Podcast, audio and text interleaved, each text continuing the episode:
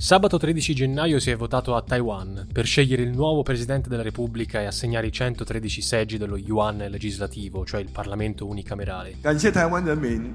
共同写下了民主的新页，并向世界 Taiwan conta oltre 23 milioni di abitanti, 19,5 dei quali con diritto al voto, avendo compiuto il ventesimo anno di età. L'affluenza è andata ben oltre le aspettative, superando il 70%. Per quanto riguarda le presidenziali, a guidare nel prossimo quadriennio la Repubblica di Cina, questo è il nome ufficiale di quella che per Pechino resta invece una provincia ribelle, sarà Lai Ching-te, che è l'attuale vicepresidente di Tsai Ing-wen, prima donna alla guida di Taiwan, candidato del Partito Progressista Democratico. Lai Ching-te ha ottenuto il 40% dei voti, cioè oltre 5 milioni e mezzo di suffragi, prevalendo sui due competitor. Ho Yi, sindaco di New Taipei e candidato del Kuomintang, che è il partito nazionalista, che ha riscosso all'incirca il 33% dei voti, e Ko Wen-je, espressione della terza formazione in lista, che è la, la, terza via, diciamo così, il Partito Popolare di Taiwan, che ha ottenuto il 26% e quasi 3 milioni e mezzo di voti.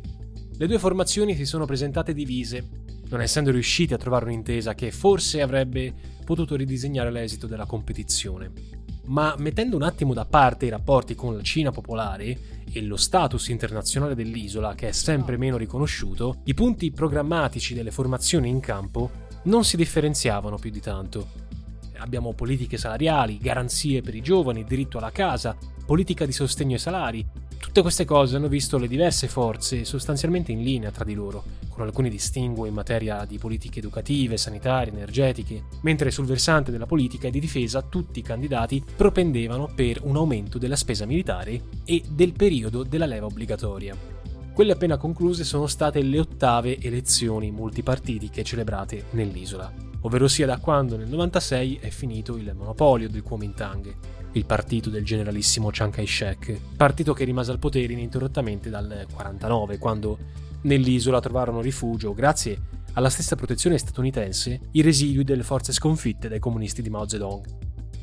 Per la terza volta consecutiva sarà il Partito Democratico Progressista, formazione politica nata in contrapposizione al Kuomintang, a esprimere il Presidente della Repubblica.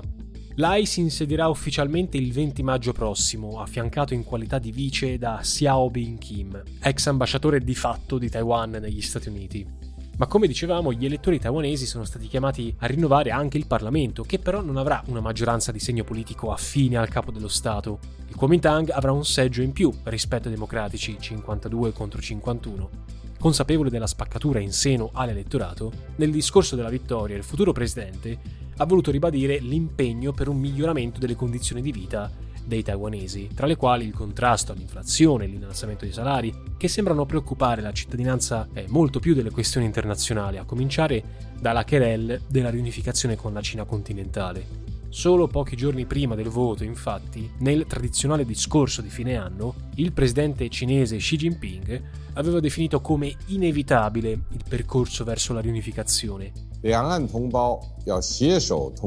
Mentre poche settimane fa la Repubblica Popolare aveva deciso di cancellare alcune agevolazioni tariffarie sulle importazioni di determinati prodotti taiwanesi come strumento di repressione economica, ricordando così a tutti che il dragone resta per Taipei il primo partner commerciale per importanza. E non è un caso se Taiwan rimanga oggi una delle poche nazioni ad avere un avanzo commerciale nel suo interscambio col gigante asiatico, frutto di una precisa strategia di Pechino, che intenderebbe sfruttare la leva del commercio per spingere verso la riunificazione senza l'uso della forza. Nella dottrina ufficiale cinese, l'opzione a ricorrere alle armi resta una cosa limitata a casi estremi, come la proclamazione dell'indipendenza da parte di Taipei o l'interferenza di altre potenze, ad esempio gli Stati Uniti. In Italia e non solo, diverse testate hanno presentato la linea politica di Lai incline alla soluzione indipendentista, come tale destinata a creare no, forti contrasti con la Cina popolare, che come sappiamo si ispira all'esistenza di una sola Cina, come peraltro fa la quasi totalità della comunità internazionale, tenuto conto che la sovranità di Taiwan è riconosciuta, come dicevamo, soltanto da uno sparuto numero di governi, ridottisi ulteriormente dopo la notizia dei giorni scorsi, secondo cui anche la piccola Nauru ha deciso di abbandonare Taipei. Però a conti fatti le prime dichiarazioni di Lai sembrano andare verso un'altra direzione. Non soltanto il futuro capo dello Stato ha detto che la sua missione sarà quella di, citiamo, mantenere pace e stabilità nello stretto.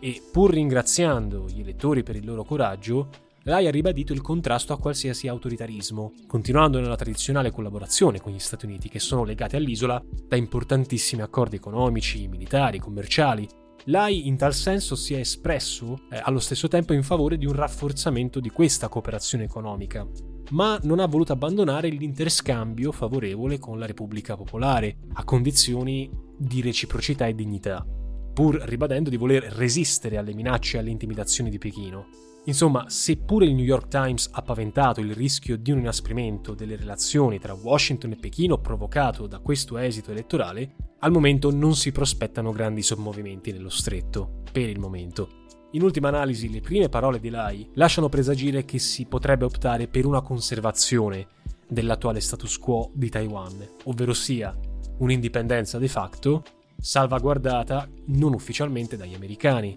che sulla carta riconoscono una sola Cina, cioè Pechino, accompagnata da prese di posizione scaramucce, talvolta enfatizzate da singoli episodi, pensiamo per esempio alla visita del 2022 dell'allora speaker della Camera Nancy Pelosi, che provocano gli strali di Pechino, senza però, almeno per il momento, andare molto oltre le note di protesta e le reazioni dimostrative.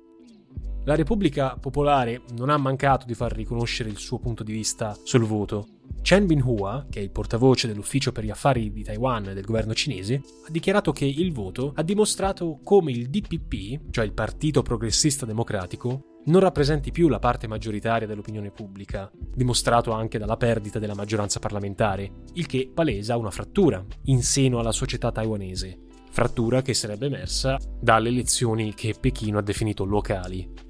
Non le manda a dire Xinjiang, vice direttore del Centro per gli Studi Americani dell'Università di Fudan, secondo il quale esiste il pericolo di provocazioni da parte dei secessionisti di Taiwan ed esiste il rischio di una maggiore tensione verso lo stretto, aggiungendo poi che, e qui citiamo, Washington non ha mai rinunciato a utilizzare la questione di Taiwan come carta per contrastare la crescita della Cina e negli ultimi anni anzi ha raddoppiato gli sforzi in tal senso. La Cina, dice il nostro vice direttore, si sforza di mantenere la pace e la stabilità nello stretto di Taiwan, ma deve anche prepararsi a una maggiore interferenza degli States nel prossimo futuro. Wang Yi, che è membro dell'ufficio politico del Comitato Centrale del Partito Comunista Cinese, ha dichiarato a sua volta che l'indipendenza, citiamo, di Taiwan minaccia seriamente il benessere dei compatrioti di Taiwan, danneggia gravemente gli interessi fondamentali della nazione cinese e metterà seriamente in pericolo la pace nello stretto. Questa è la presa di posizione chiaramente di Pechino. In definitiva, le posizioni prevalenti, incarnate magari con toni differenti dalle diverse forze politiche, sono quelle di una conservazione dell'attuale situazione senza fughe in avanti tale da consentire all'isola di mantenere una condizione di favore che ne fa ancora oggi una delle maggiori potenze economiche a livello mondiale, pure grazie, lo ricordiamo, alla produzione ed esportazione di beni ad alta tecnologia, a cominciare dai ben noti semiconduttori, circa i quali svetta come il primo produttore a livello planetario.